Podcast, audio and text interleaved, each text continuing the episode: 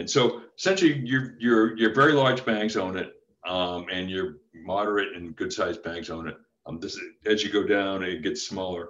Um, so you know, your small local bank may or may not own it.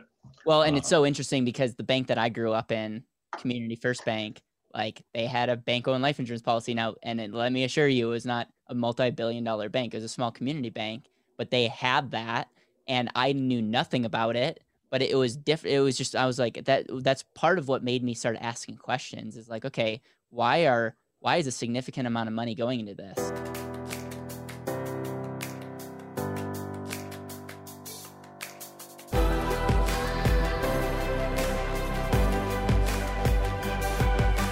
This is Better Wealth with Caleb Guilliams.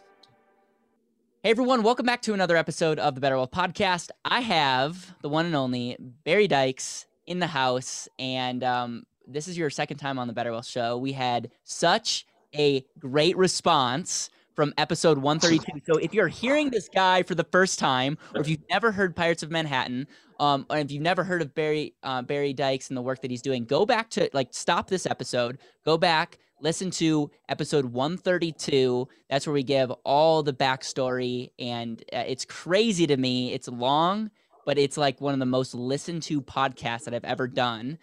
And and so, Barry, we've gotten a lot of questions about you know bank owned life insurance, about how companies are de-risking their their risk into life insurance. we we're we're even going to talk about today about how um, there's an invasion to the passive investor and investing.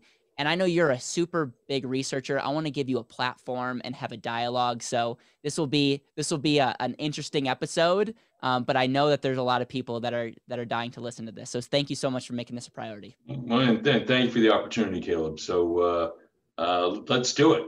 Okay, so one of the things that was so eye opening to me when I read your book is BOLI. Now, for the person that doesn't know what BOLI stands for, it, it stands for Bank Owned Life Insurance. And what's so interesting is banks put a lot of their tier one assets, their safe assets, which I'm hoping you can um, talk a little bit about, into bank owned life insurance. So I know that you have the most recent um, stats on that. I'm wondering if you can walk our listeners through what that even means, why banks do that, and what are the current numbers. Well, you know, it was, it's kind of a, uh, you know, you, you, know, both Christians. It's kind of a walk in faith, but uh, um, I, I, stumbled into this, and this is around 2002, where I, I, someone read, I read something in the Wall Street Journal, and this is back in the day when Caleb used to spend five, to put, spend five bucks for every article you got from the journal in the first days of the internet. But now, uh, but I heard a lot of the the uh, the banks owned life insurance, and um, you know, no one, you know, so, and I knew it was really one of the only things that worked. And um, so I just began the research of that book, which the Pirates Man um, came out in 2007. But any event, um, so um, just a lot of persistence. I called the companies, insurance companies, to ask who if they'd speak to me about it. I talked to the brokers; they wouldn't speak to me about it. Uh, but just through uh, you know prayer, meditation, what have you, uh, I was eventually able to befriend a, a really nice lady um, at, at, the FDIC and um, um, figured out that the banks own more life insurance than anybody combined. And the thing is, to this day, uh, Caleb, and this is true, I've been interviewed by Bloomberg and all this stuff on uh, other uh, media outlets, and they never disclosed this to the public, and even to this day. And um, so but the reason why banks buy so much life insurance is because they, they may be crazy people or they may be kind of, we don't like bailing them out. I don't like them bailing out. They're not going to bail out me. They're not going to bail out you. But the point is, is that the, they buy life insurance because because they're no dummies. And, they, and the reason why they buy life insurance because they get the economics of the product. Uh, it has a guarantee. Um, there, the, the balance sheet of a life company cannot be leveraged like a bank um, can be 10 to 1 you know normally and now since last 2000 september last 2000 2019 september when the repo market went crazy. Now the banks have no reserves. So life companies are very very reserved okay they're very very strong. They can't lever out their money like um, banks do. Uh, the money grows tax deferred. Uh, the money is professionally managed.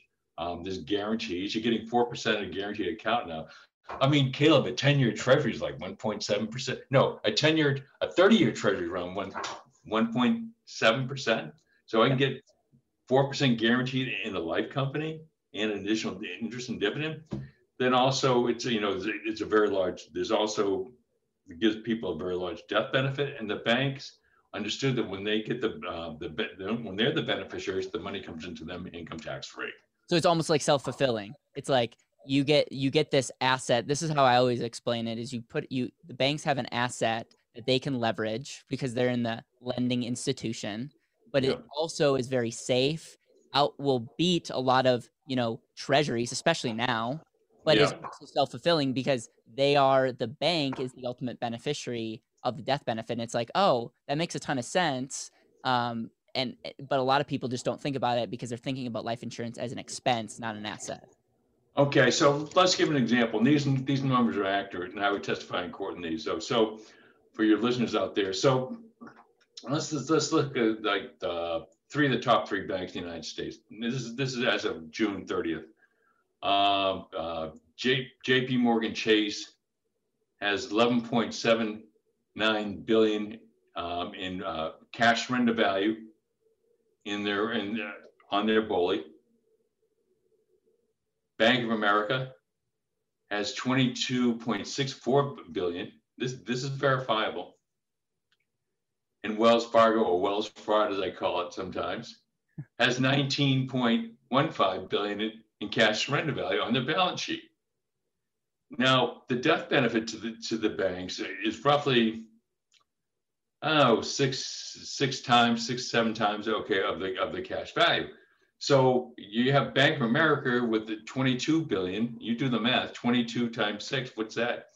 130 billion something like that and death benefit yeah it's it's, it's a big big number yeah okay now in addition to that because it's the the bank owned life insurance it's part of their their um, their tier one capital and people should you know you know read my books okay because uh, I go through this in detail. But tier one capital is the most important asset in the bank, and they can take that like Bank of America with their 22 billion in, in cash surrender value.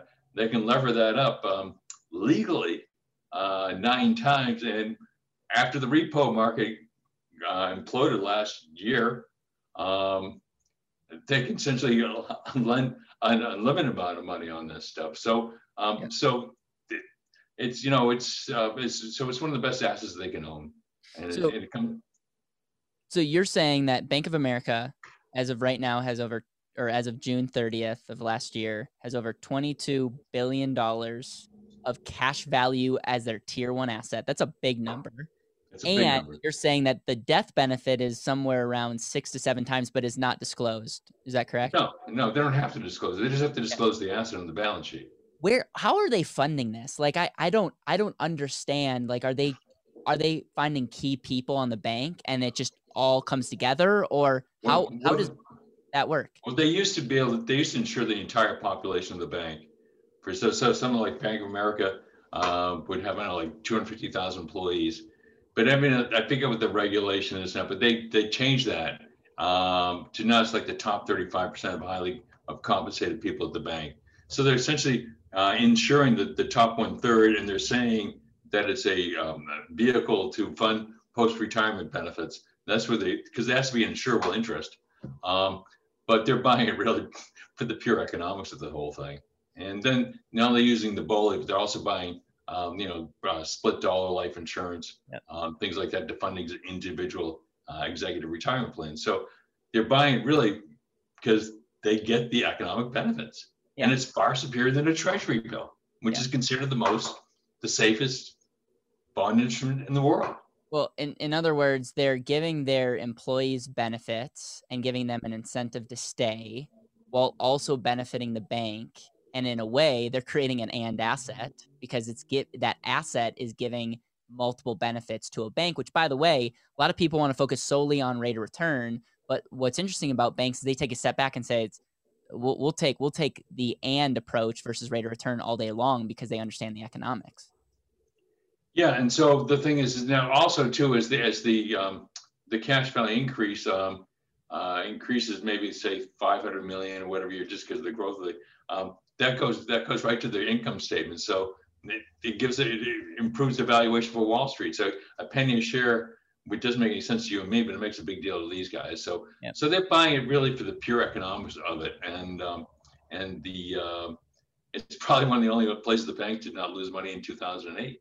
Yeah. Where where could people find information about banks? And because it's it's my understanding that there's over two thousand banks in the U.S. that have some type of bank-owned life insurance. And Uh, where? no, it's much hi- it's much higher than that, Caleb. Um, uh, again, this is as of uh, this past September. Uh, uh, uh, let's see, uh, the 32, 3,300 banks, essentially 3,285 uh, banks and savings associations own bank-owned life insurance. So we're roughly 65% of the all all the banks you see own it in some shape or form. Hmm.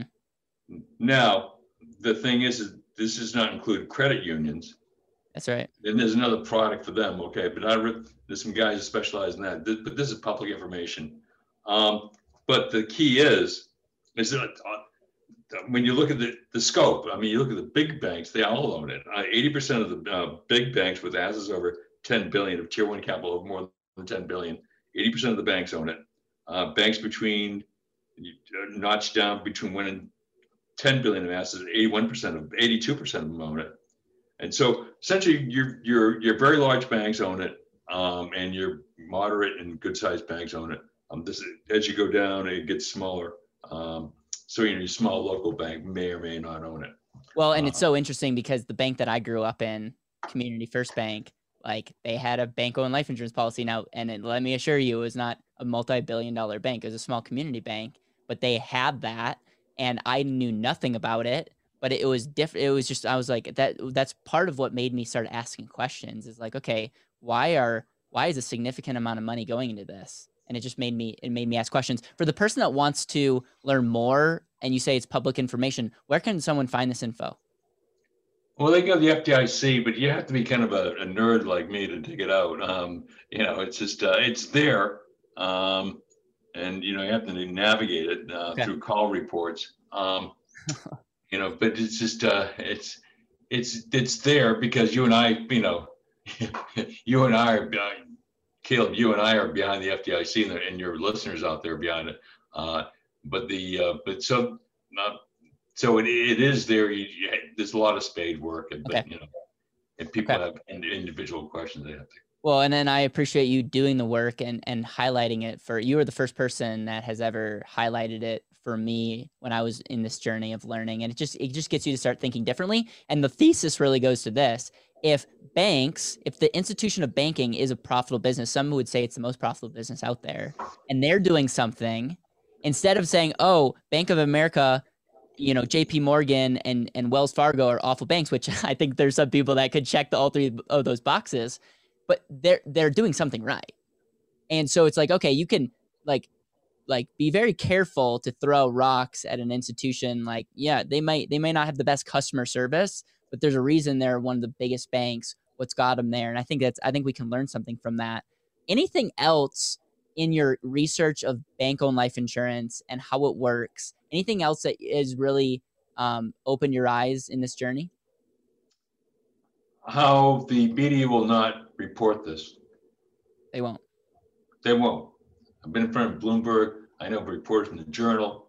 I have friends actually in Bloomberg. Some of them are really good people. I mean, I think there's a lot of reporters out there, but they, they there's really kind of constraints on them to report the truth. And um, um, you know, uh, that's been kind of a. I thought if I did all this research, um, that I would uh, be rewarded, okay, or uh, become not a celebrity or something like that. You know, because I I researched this for a number of years. Um, but no, the media still won't uh, re- re- report it. why do why do you think that is Well, because they don't want to upset their advertisers. You know, it's it's it's you know, it's I forget who was some writer from New York said years ago, freedom of the press belongs to the man who owns the press. And who are the biggest, you know, Kantar Media, which I believe is owned by a private equity firm, believe it or not. Uh, but you know, the three biggest advertisers um, as a community, I think, are, number one are the um, automobile companies, and then uh, maybe this the uh, telephone companies. And then after that, the, are the asset managers and the banks. Yeah. So you know, if you if you're running something like CNBC or any of these um, institutions, okay, who are their major advertisers? That's good. I mean, listen, I won't even open up other can of worms, but if you actually follow the money, there may be a reason why we hear certain things and and the media chooses not to cover others. It's because don't don't try to expose the person that's feeding you in the begin to begin with. So it's it's a interesting observation, and you've actually you've been persecuted for your your desire to share the truth. Yeah, and one one example, another example. Let, us look at Comcast. They're huge. Where they own NBC yeah. Universal, and the largest uh, uh, life insurance policy I ever said paid. It was my matter of public record. Uh, was the um, um, the uh, the founding father of uh, Brian Ralph Roberts, who was the the founder of Comcast. He there was a 496 million dollar uh, life insurance payment made in 469 496 million or thereabouts over 400 ridiculous okay? Crazy. Made in 2016 wow. And so but you know unless you dig you know you're looking at the proxy statements things like that you're never going to find that. Well it's so interesting because i've been i've gone to the fdic and and tried to find these numbers and i'm telling you it is like pulling teeth. It is i that's why that's it's like honestly good luck go try, and and it, it's out there but it's hard to find and it takes it takes someone you know somewhat determined and maybe a little bit weird to actually lean in um, and and and go for it and so thank you for that. Um, i want to i want to go to the next topic and that's where corporations are de-risking and it's interesting because you said this before we we started recording. They're de-risking and using life insurance companies, which really intrigues me. Um, but I want to ask you this beforehand: is is it fair to say that every Fortune 500 company right now has some type of COLI, which stands for corporate-owned life insurance, or is that not true anymore? That's not true anymore. I think because most of what you're seeing now, uh, Caleb, it's it's kind of things shift. I mean, the bank-owned life insurance or the corporate-owned life insurance was was a really big uh, thing. Then you had Sarbanes Oxley kind of change a lot of that stuff. So you have legacy stuff stuff on that now. So it's really not. It's not that it's still not out there. It's like if you look at GE's balance sheet. I mean, um, they're still using it in a big way, uh, but not. It's not as um, as much because now they can essentially they they manipulate it with a bigger uh, hammer with you know with stock buybacks and that's you know so you don't see it as much of the um, the, the corporate owned life or the bank owned life insurance or the corporate owned life insurance. You don't see it as much uh, because there's other ways to loot the company. You're, you're saying you're saying is it because of regulations or is it because the interest rates are so low companies are putting their money and buying back their stock instead of putting into corporate owned life insurance? Yeah they're, they're buying back their own stock. Yeah. So but the interesting but the interesting uh uh, thing about this is that um, I said I started, you know, uh, get, and luckily I subscribed to some pension journals and things like that, which most advisors don't want to spend the money. Um, but I started re- started researching this, and um, what I found is that they um, these major corporations throughout the United States and in the UK and in Ireland and in Germany, um, and even sometimes in South Africa, um, they're they're saying, look it, we have to manage this retirement plan. We give up. Okay, you guys handle it. And so um, so the whole thing is that they're they're taking something which is uh, very difficult to manage, which is if the retail if it's for a major 500 core, if a Fortune 100 company can't manage their retirement plan, how is an individual going to do that? And you know, I don't have all the answers. Um, only the guy upstairs does. But let me give you some examples for your listeners. And this is all true. And uh, I, I think I, I mentioned this in. Did you get my book, The Guaranteed Income? Yep. yep. So I, I started on this uh, when I restarted researching this, like in 2015. I came up about 40 companies uh, worldwide which were using um, life insurance companies to de-risk their retirement plans. Well, now I get about three, 400. Um, so it's been huge. And um, again, you're not going to hear anything about this in the mainstream media. Um, and what what the, the talk about the media, the media are actually they're hypocrites. Uh, for instance, like New York Times, I, I, knew, I know I know some rep- reporters of the, Times. Uh, the New York Times has purchased uh, two annuities for 480 million dollars to fund their retirement plan benefits. So for your readers, just just, just to give you some real truth, um, some some companies where they know who who, who does this. Uh, well, General Motors was was the classic case. They bought in 2012. They bought annuities for roughly 118,000 people in the U.S.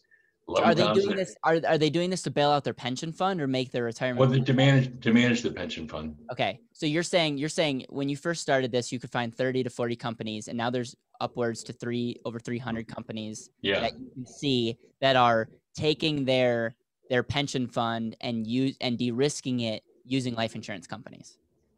Exactly to manage the risk. Yeah. So okay, let's go through that list because that's incredible. So so this is the whole thing. So so maybe uh, you know so uh, maybe we're doing the guaranteed income coming up like a 2.0, but um, so companies like General Motors, it's the it's it's the 800 pound uh, whale. I mean that's uh, they spent close to 30 billion in 2012 to do this.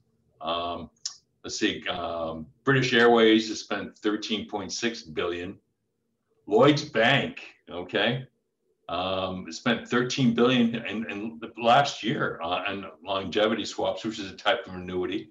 Um, the uh, Rolls Royce, 33,000 people, uh, they bought annuities for uh, 10 billion.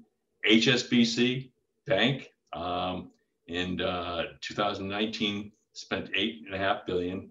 Verizon uh, in 2012 they spent eight billion. Um, let's see other uh, brand names. Um, so my point is, is that they know how to manage uh, project principal. FedEx six billion, Bristol Myers Squibb 5.4 billion, uh, Marsh Mac uh, in the UK 4.7 billion, um, BMW, you know, uh, 4.23 billion in uh, 2010, and, and this uh, other one, Heineken. Everyone, Heineken tastes tremendous. Uh, they they spent 3.6 billion in uh, in 2015. Um, Motorola in the U.S. They yeah. bought 33.1 billion and and, and uh, to handle the pension for 30,000 people. Uh, international paper. I mean, it just where's where's Social Security on that list? should should would that would that solve a lot of problems if the government actually used private private. There's not there's not a big enough life insurance company to retain this risk. It's like that's one heck of a reinsurance play right there. so, but they know. I mean, the uh, but but the thing is, is that uh, what what what what kind of what kind of blew my mind is that uh, um, the the BBC. Yep. Bought a huge annuity like a, couple months ago. ITV, um, independent television network in the UK, bought one. Is it is it because interest rates are so low that they want to buy into the mortality credits, or can you explain why the companies are doing this? Because doing, let me let me pre- let me preface it real quick. A lot of people say life insurance is terrible. A lot of people say annuities are terrible. There's a an RIA slash fiduciary that I won't who will remain nameless that says annuities are terrible. Why? I feel like that's such a very elementary view and we're all about results, why are these companies sinking billions of dollars into what financial gurus are saying are the worst place to put your money? Well, they want to de-risk. You know, they the CFOs they want to say, "Look, I get this liability in my balance sheet. Who can best manage it? I don't want this job anymore. Yep. Who can do it? A life company can.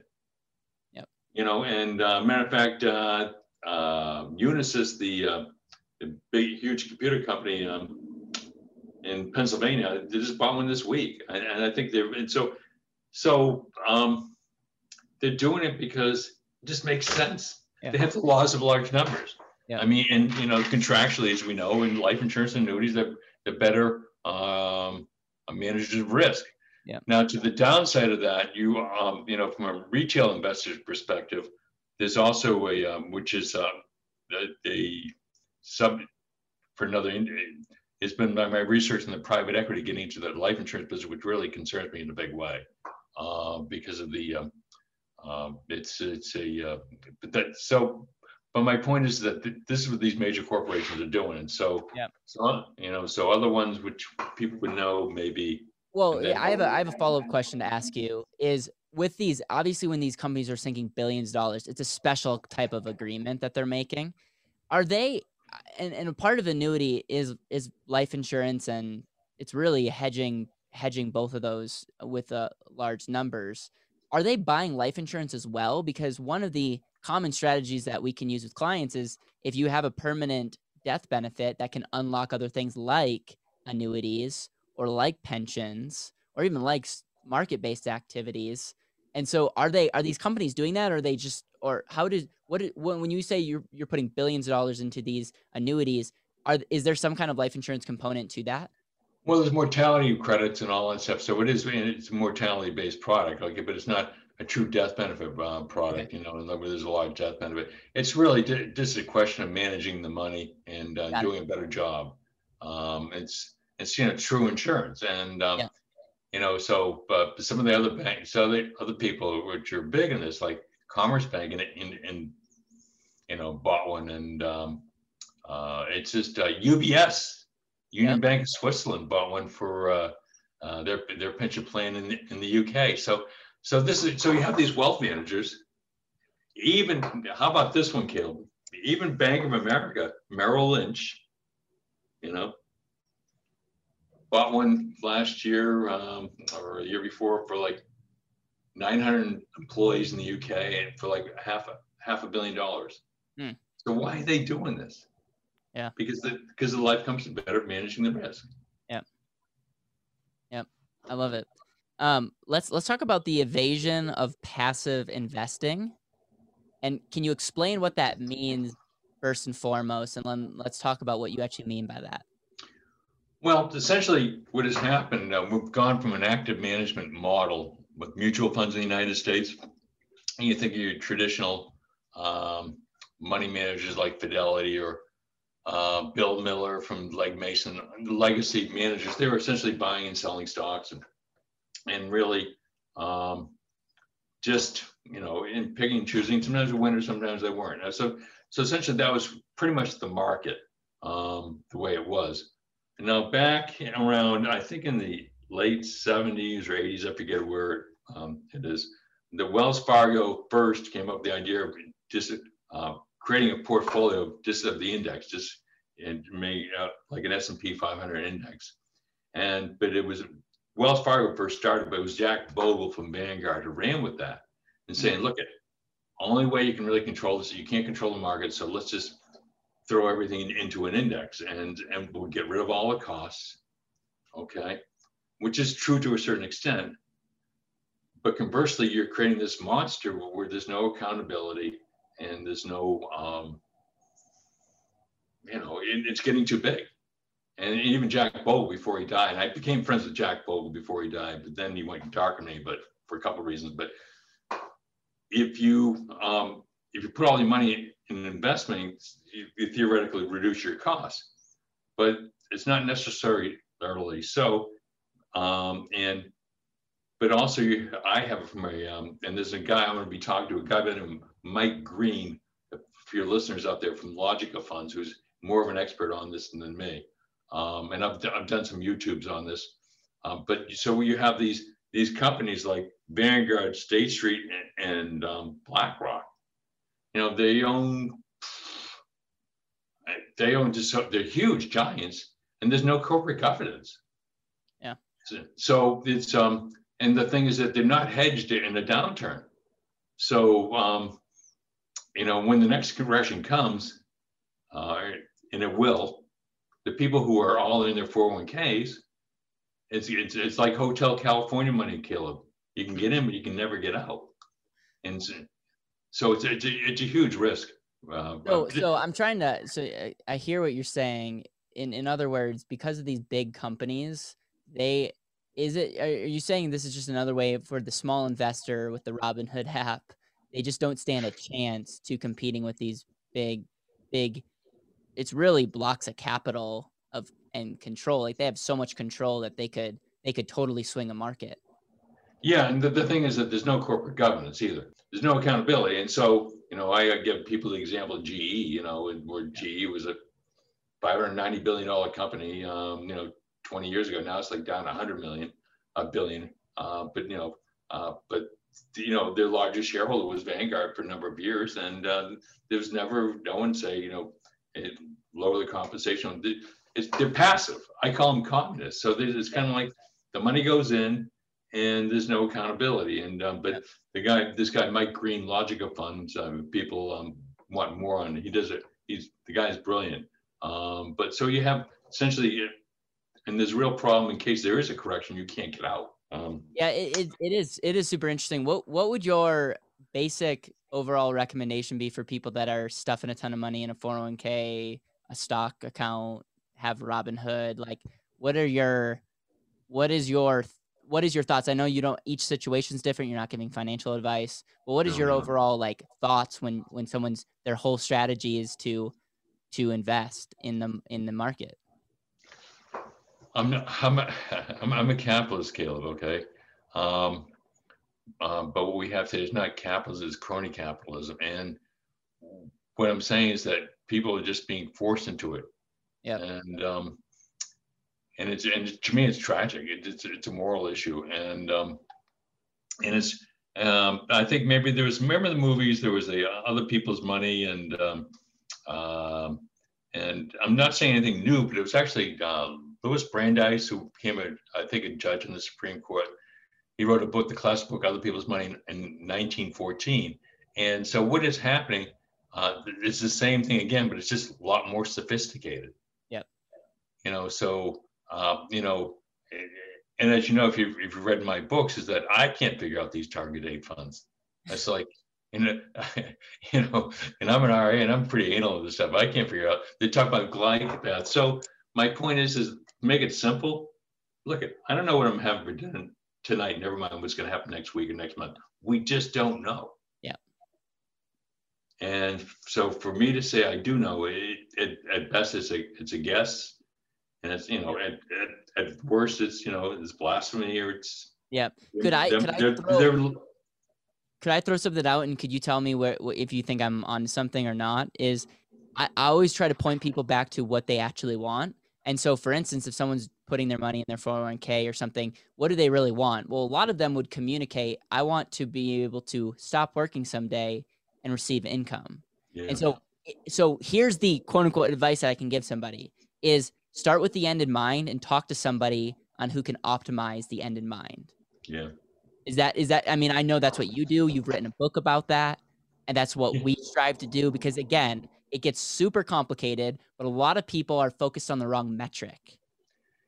Yeah, it's you know the rate of return, rate of savings, as you know, Gail, uh, Caleb was more important than the rate of return. I mean, that's um, um, and if you study the large blocks of money, like I have a um, good friend of mine, Steve Church from Piscataqua Research, and this is collaborated with like, another uh, actuarial firm in uh, Wilshire, not Wilshire, but um, oh gee, was I'll probably remember it, but um, uh, they're down in um, Marina Del Rey in California. But, um, uh, but essentially, the two collaborations. Essentially, they, and they track large pools of money, three, four trillion, and and they found that the large pension plans, which is really the only thing we can measure, we, we can measure, um, uh, they project rates of return of seven and a half, 7.6%, but they're only getting about 5.7%.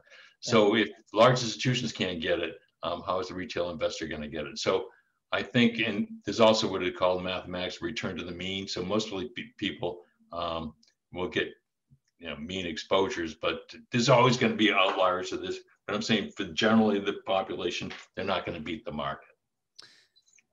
Okay. Uh, I, I get through. Can I? I'm going to go on to the next question. Sure. Crypto is one of these hot topics right now. What's your two cents on on crypto? Oh, gee whiz. Um, you know, I, I, I, you know, I don't have all the answers. Um, I think it's going to be validated at some point. But until you have some government or some force behind it, backing it as legitimate, like gold, um, it's almost, I don't, um, and some people I know are very, very um, behind it. I know some people made a lot of money, like in Bitcoin. Yeah. Uh, but my myself, I don't totally understand it, so I kind of stay away from it. But I think it is going to be something of the future. Um, uh, the, there's no question in my mind.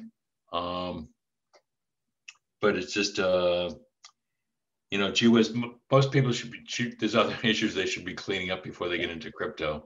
They should be warehousing their money in life insurance and, and saving and managing debt and, you know, doing really good risk um, management before they get into this, this silly stuff. Yeah. Um, because, you know, look at Robinhood. I mean, it's crazy. I mean, they make, they make money on order flow and selling options, which is options is really yeah. yeah. It's the, the the so let's talk about pros of Robinhood. They're they're giving the power to the people. The problem is they're giving power and with no with no uh training wheels on. And so people they're they're allowing people to take margin, do option trading, and options can be a great thing and it can be a terrible thing. Um, it really goes back to not it's not the options fault, it's the investor's fault. And um, and so with that, I think there's going to be more regulations put on apps like that and so I think overall we're going in a good direction. I, I love that people are are seeing what's going on. What I get frustrated about is a lot of people, even with the the knowledge, the the media and a lot of these companies are getting us to focus on things that like there's they're getting us to focus on on fee structure, which is okay, is, which is important. They're getting us to focus on th- certain things like that, but they're not, they're not getting us to take a step back and saying, is this even the right way to go about it? Like we're making an assumption that all of our money should be in this asset. But what if we took a second back and, and took a step back and said, should all our money be in the asset? But all the financial gurus are just telling you ways to, you know, save money here, but you could be going down the wrong path, if you know what I'm saying. Yeah, and there's a difference between savings and investing, uh, Caleb. And the problem is, you know, in terms of savings, I mean, the United States is one of the worst in the world. I mean, everyone's better than us, the Irish, the, the French, the Dutch, um, you know, and I'm going to give you a great example. The only really well-run pension funds in the world today, to the best of my knowledge, are the the uh, the pension plans uh, run in the Netherlands because uh, they run they run like insurance companies, like life life insurance companies, and they assume a three and a half percent rate of return, which is probably the realistic thing. But you're you're in Colorado or I'm here in New Hampshire, wherever they are they're assuming rates of return which are ridiculous. 7.6 on an average okay which you're never going to get um, so um, so it's something to be said to be conservative in this stuff. And um, and so much of this is just an illusion but it, it feeds well into the in, in, into the i call it the asset management industrial complex. And um, um, and and and others and um, and so so people really have to you know if something, I don't know if your parents ever said this, if something sounds too good to be true, yeah. generally is. Right. Right. I don't love that because I think you should ask questions and uncover like the the assumptions. But yes, I 100% agree. And our I think our whole world is propped up on some too good to be true things. Um, Barry, is there anything else that you'd like to talk about? I mean, we talked about BOLI, we talked about de-risking how corporations are de-risking using life insurance, talking about the problems with in just investing in the market. Um, not not from the not not that the market's bad, but just like these big overall companies are um, really have a, a lot more control than we may even think.